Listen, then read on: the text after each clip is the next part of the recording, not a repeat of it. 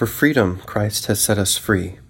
Stand fast, therefore, and do not submit again to a yoke of slavery.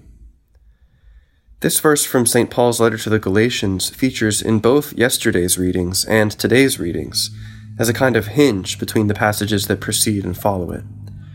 But to have the same verse two days in a row almost gives the impression that maybe we need to hear it frequently, to be reminded of it often. For freedom, Christ has set us free. Paul is referring here to the fulfillment of the Old Covenant in the new Christian dispensation, such that Christians are no longer bound by the ceremonial observances of the Jewish law, and are instead offered a share in the divine life by means of faith working through love in the grace of Jesus Christ. Stand fast, therefore, Paul says, and do not submit again to a yoke of slavery. The imagery here is striking.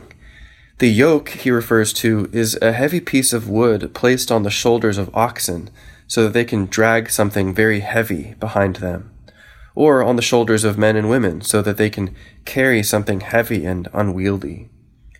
And here we can zoom out a bit from St. Paul's immediate meaning, because it's not just the yoke or the burden of the, of the observances of the Old Covenant that Christ has freed us from. More broadly, it's the yoke or the burden of sin. This is the true yoke of slavery. Sin enslaves us, it weighs us down, it's a heavy burden to bear, and it enslaves us in often a sneaky and pernicious way. The downward slope into habitual sin is often the path of least resistance. But Christ is a liberator who has freed us. He's freed us from sin, and He's freed us for true freedom in Him. When we live in Christ, we're truly free to do what's true, good, and beautiful. For freedom, Christ has set us free.